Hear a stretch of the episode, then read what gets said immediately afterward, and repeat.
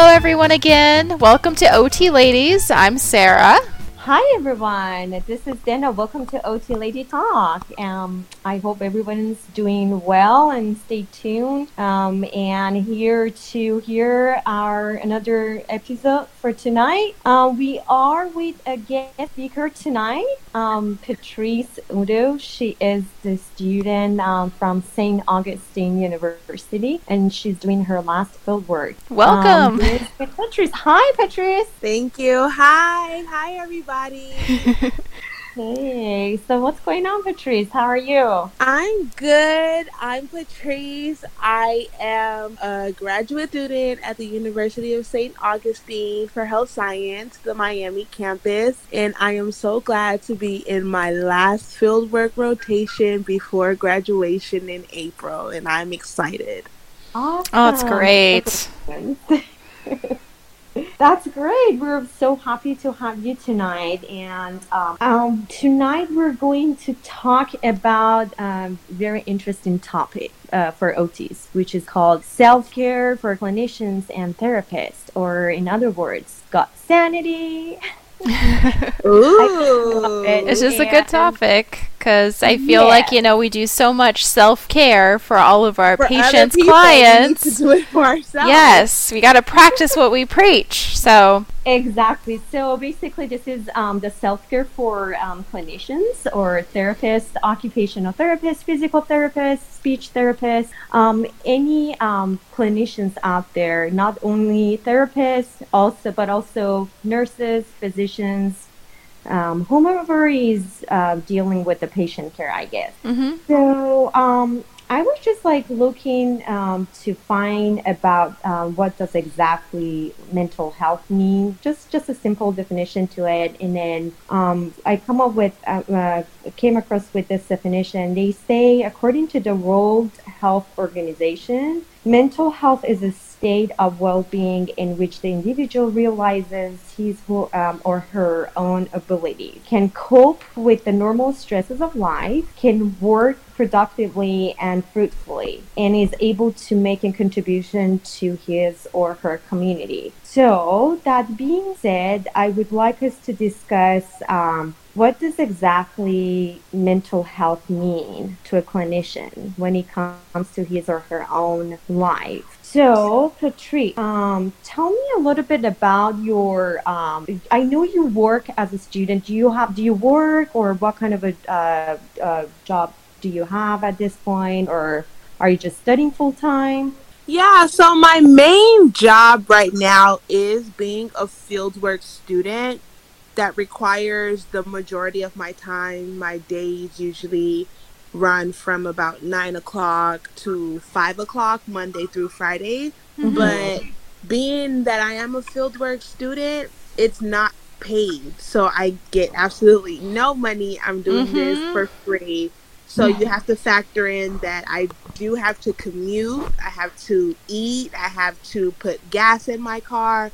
So I have a job that I usually do after hours or on the weekends to mm-hmm. try to you know, maintain some type of cash flow so that I can live a somewhat normal lifestyle. Mm-hmm. Sure. Of course, we've all been there.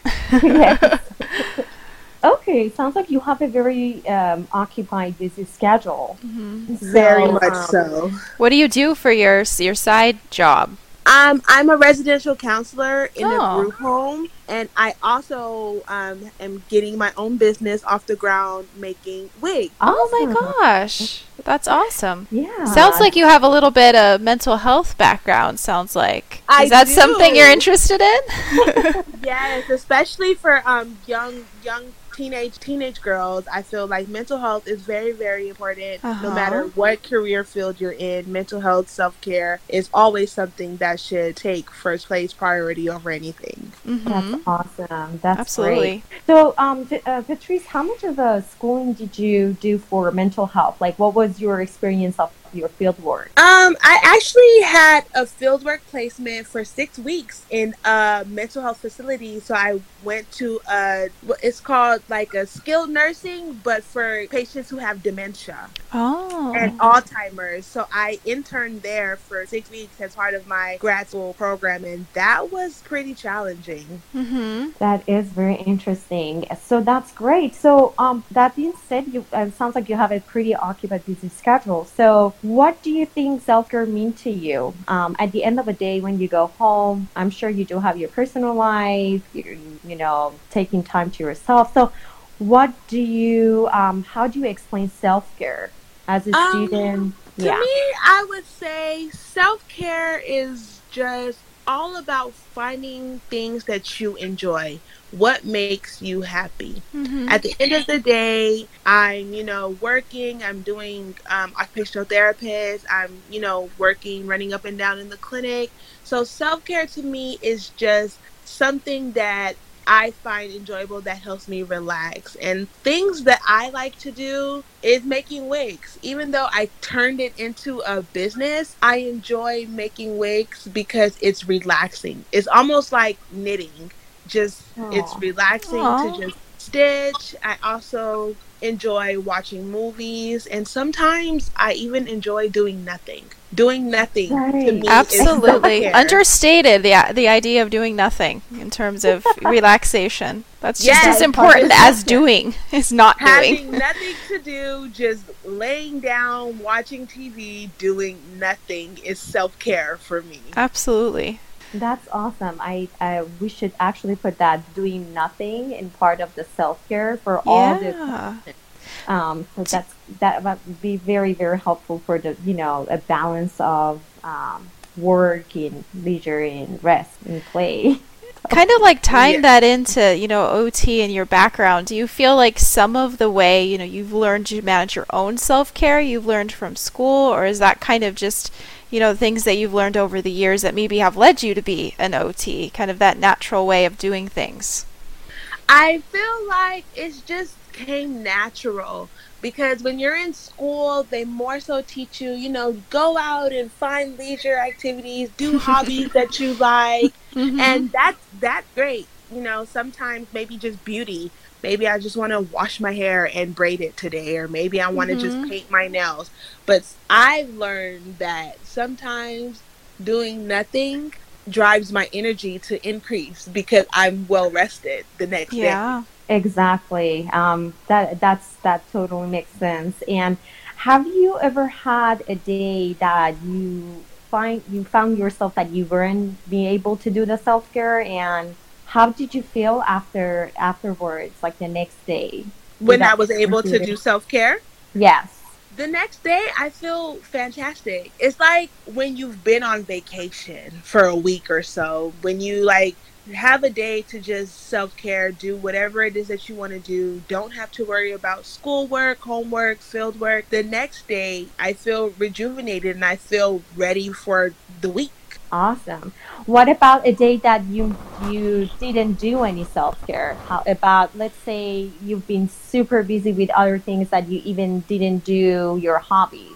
Mm-hmm. Have you ever did that happen to you or Yes, it, and more times than not, especially being a student in Mhm. field work, um, my biggest burden is making sure that I'm doing everything right. And I Mhm. understand that, you know, I'm a student and it's a learning process. And of course, I'm not going to be perfect. The therapists I'm working with have been doing this for years, but it's also an internal reflection of myself that I have to go above and beyond to make sure that I'm doing a good job. So sometimes I don't get to do self care. And for days after, I'm tired, I'm fatigued, my energy level is really, really low, and it can affect the way my personality might come off. You know, like I'm, it Mhm. might Yeah. seem like I'm not a happy person, but it's just, I'm just tired. Oh yeah, for sure. And then um, I know that you work with uh, kind of like a mental health um, individuals or people who are suffering from those issues too.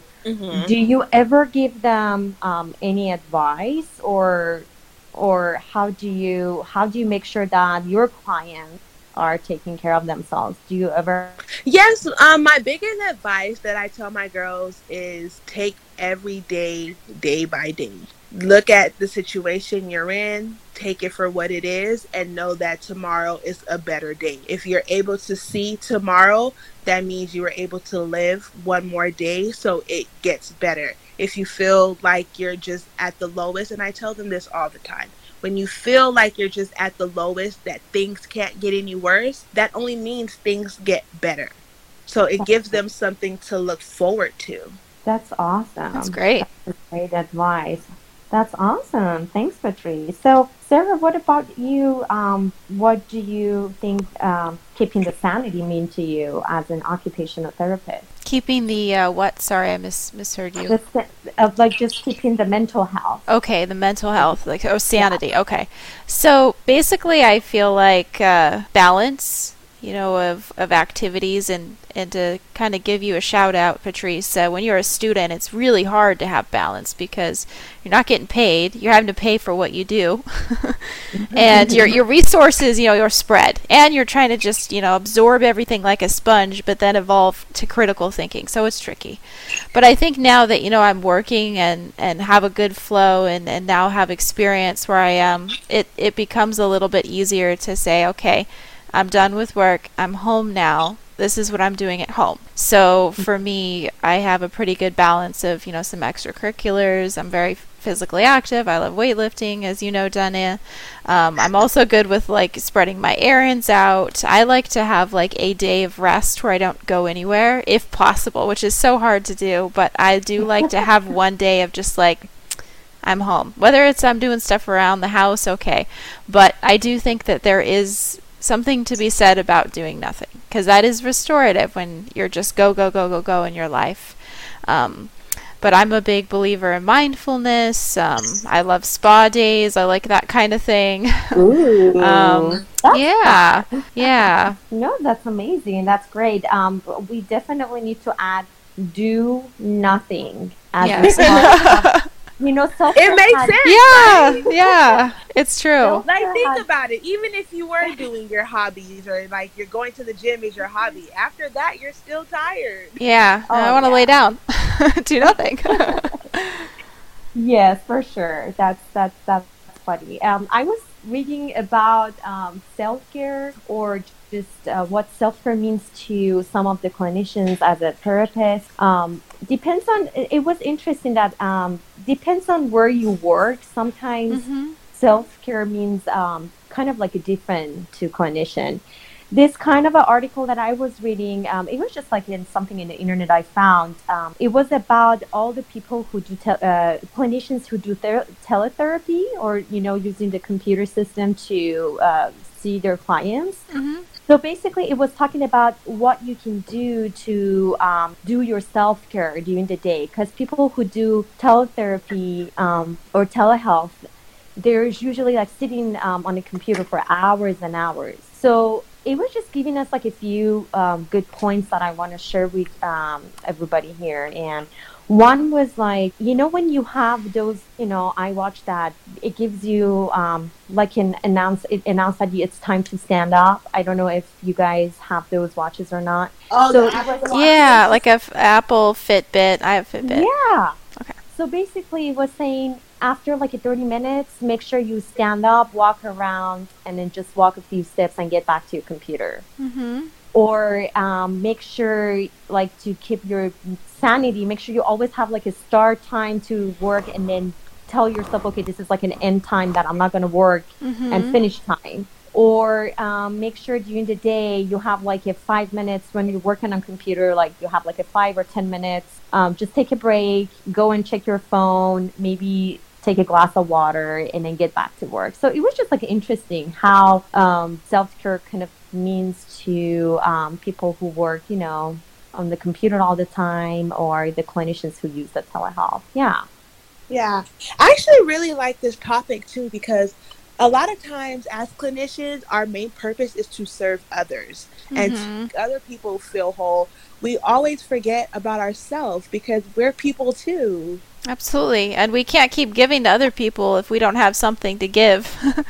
you know we're out of energy and and and that you know and it's to give. okay to feel that way. Yeah. It's okay. hmm Oh, exactly, exactly. And then again, if you take a look at different um, levels of OTs, or like from the student to OT, num- like field, like and then senior levels or management, leadership. I guess every level you you you are still keeping the sanity. I would just say gut sanity, you know, or maintaining the self care is very essential because that will impact how you feel towards your patients, towards your clients. And, Definitely.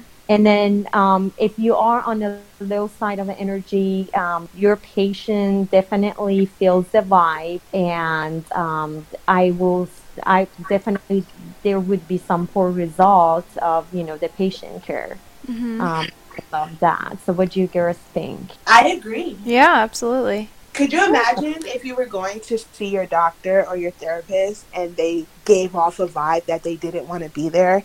You can feel that in your treatment and they're oh not yeah satisfied. And I hate to say it, but I think we've all had experiences of some kind of physician or, you know, nurse assistant, somebody that we've interacted with in the healthcare system or really in any job in life where you can tell that person does not want to be there.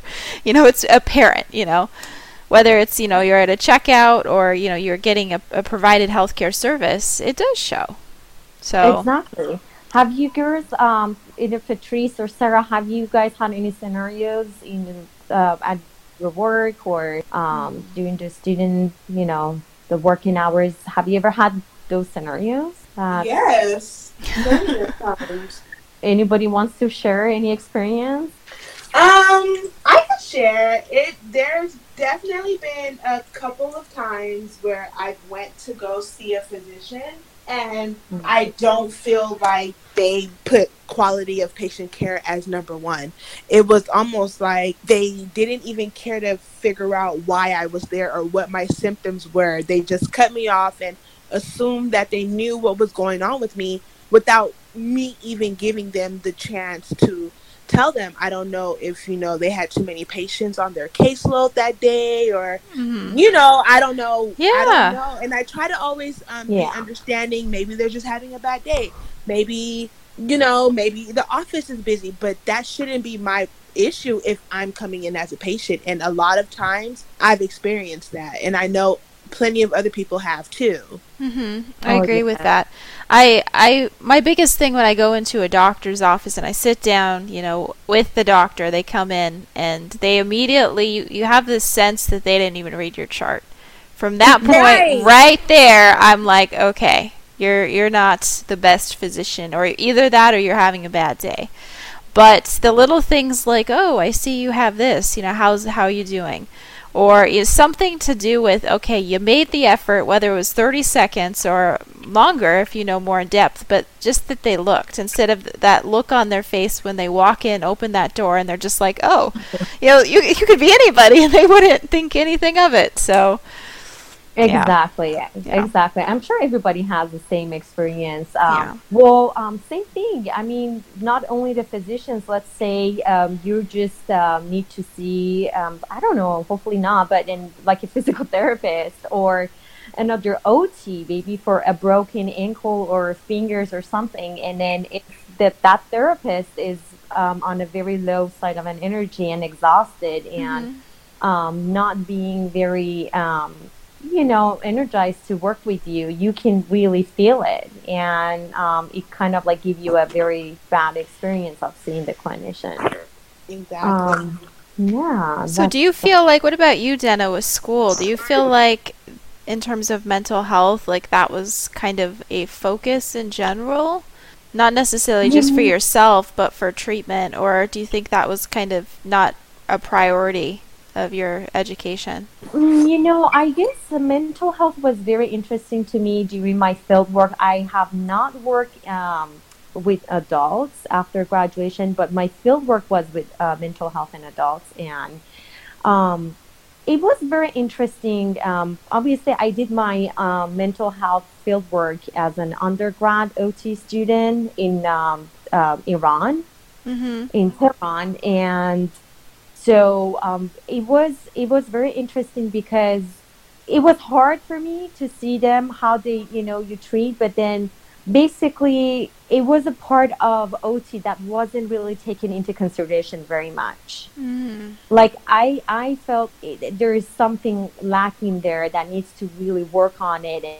and make sure um, either using a good model to evaluate or to um, treat patients so basically my experience of mental health was um, a little kind of like horrifying or scary it was all the cells, individual cells that people are getting either shocks or um, they were kind of, it, it wasn't, I, I don't know how it is here, but for me, it was more um, either they were people sitting around like a table, all of them, and then doing some sort of arts and crafts.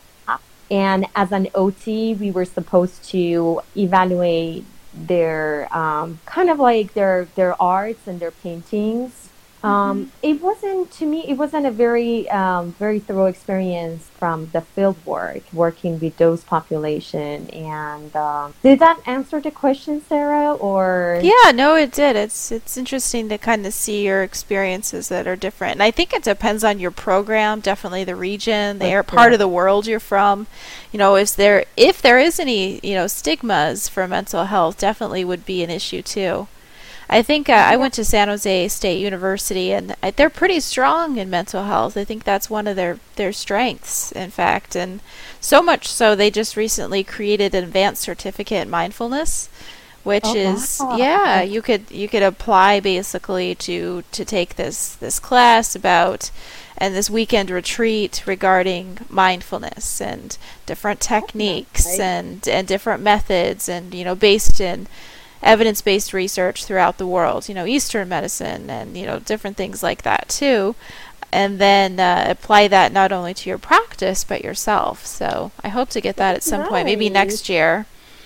Oh, on the list at some point of so you have to apply for it and uh, it's a really great program Rochelle uh. McLaughlin I believe created it Wow, that is amazing. Yeah. How about you, Patrice? Um, what was your experience? I guess you answered it briefly um, about your fieldwork experience.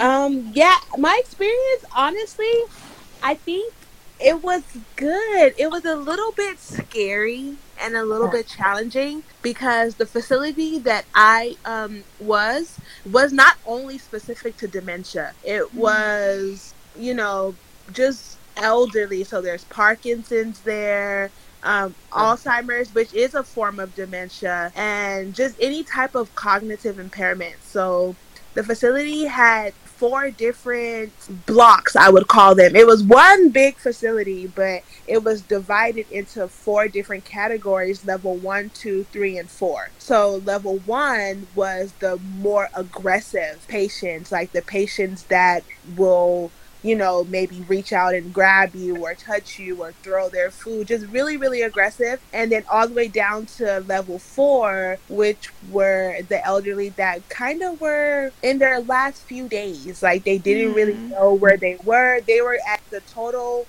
baby stage. Like they had to be fed pureed food. They were Oh. nonverbal. So it, it was interesting to see the different stages. And during my time, I made sure to spend time in each stage just to see the differences. So I thought that was pretty cool because as you age, you Yeah. age, um, how do I explain it? Backwards. So the things you learn first are the last things to go. So it was interesting to see that transpire in the older adult population. Interesting. And Yeah. that to me was very hard because it affected my mental health because I'm very empathetic. I I have feelings Yeah. and it was just sad to see or like sometimes they would talk about, you know, their husbands or spouses or children that may have passed away that are no longer there. But due to their mental health conditions, they think this person is going to come visit me today and they're not. Mm. So that that's sad for me to just be around that all day long. So I had to take time to myself to remember, you know, Patrice, don't get too close, don't get too comfortable, just Or- listen and, you know, not give them a don't tell them a lie, don't tell them, yeah, so they're coming, but you know, be as realistic as possible, but use my therapeutic use of self to understand how they might be feeling because they're still humans at the end of the day. Mhm. Yeah. Wow. Thank you for sharing that. Yeah, very thorough explanation. Thanks, Patrice. That was great. Yeah, I mean, um, I don't know why mental health is not a very strong, um, kind of like a field field work, we can say, for so many like students out there. Well, I'm not going to name a name of a any name of a, a school, but um, I, I, had a little bit experience of teaching um, for um, for OTs and um, for OT assistant program, and I felt um, a lot of students they weren't happy to just go to the field work for mental health. I think because meant that type of field work, a mental health field work, I think it takes a lot of patience and confidence, and you kind of have to be a skilled clinician too because for OT you have to administer you know the the Allen's cognitive testing there's different mm-hmm. assessments that you have to be able to administer and I feel as a student you might not be at that level yet and oh, I think too, it's a combination of you know OT is so broad. We can be in schools, we can be in hospitals, we can be in in home health, in mental health, and whether it's you know school based or it's uh, you know a lockdown facility. There's so many different places, and I think we all kind of go in with this is what we want, and sometimes people change. But like I knew what I wanted from the beginning. I was one of those people that I'm like, I want to be an inpatient sure, I did the mental health rotation, I did all this other yeah. stuff, but sure enough, I'm I'm an inpatient, and that's where I really am happy. So some people find that they do switch, like they don't want to do peds and then they do peds, or they're like, oh, I want to do peds, and then they start doing it and then they're out. So everyone kind of has their own story, but I feel like for example, there was a couple of people in my program that wanted mental health. They're like, I want to do lockdown psychiatric facility. That's what mm-hmm. I want to do. And actually, one of those people is, is at one, pretty local to me. So some mm-hmm. people do have that drive, and it's it's hard because they want to expose you to everything. You know, as as a clinician, you need to do mental health, you need to do physical disabilities, and sometimes your job you might get to do a little bit of both.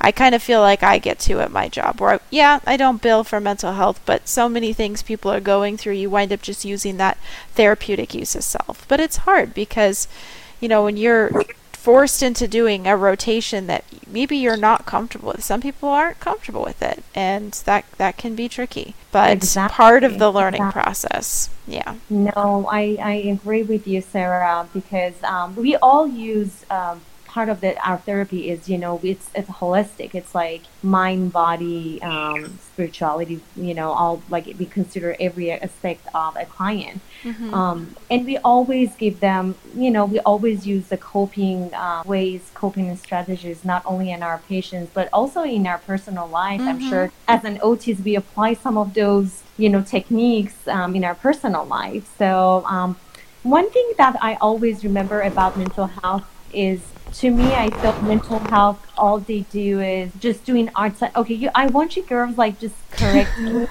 um, all I, remember, all I remember from my field work is doing um, having a group of um, clients doing some arts and crafts and painting and then drawing and based on their drawing we have to evaluate um, their mental status is it something that um, OTC, well, I'm very, I'm not, I don't have any experience in mental health. That's okay. so, that's fair. I mean, I, I think that's a fair question. And me still being a student, I feel like I might have a really good answer for this because I'm still going through the process. mental health was all group therapy. Mm-hmm. Oh, okay. Everything was group therapy. And the biggest thing i don't know if you guys are familiar with it's called the kawa model Have, are yep, you familiar I with am. the kawa model I and am. the riverbed yep yeah mm-hmm. that was the biggest thing for mental health so within the group they would have them um, the clients draw pictures or you know draw things along their their riverbed the the sticks that hold them up or what's holding them back from mm-hmm. their river flowing and it's still very big so i think dina you have a very valid point I think that too, when you look back on the history of OT, so maybe Patrice, correct me if I'm wrong because you're there right now and you probably just had these courses. But when we started in 1917, you started in mental health, and that's what it looked like in the beginning. You That's know, we true. started with arts and basket weaving and, Yeah. you know, all of that stuff, and we translated you know, meaningful activity to improved mental status for for soldiers. And now, you know, we've grown. You went to the 1950s, we went through the medical model, and then we've kind of come out from that.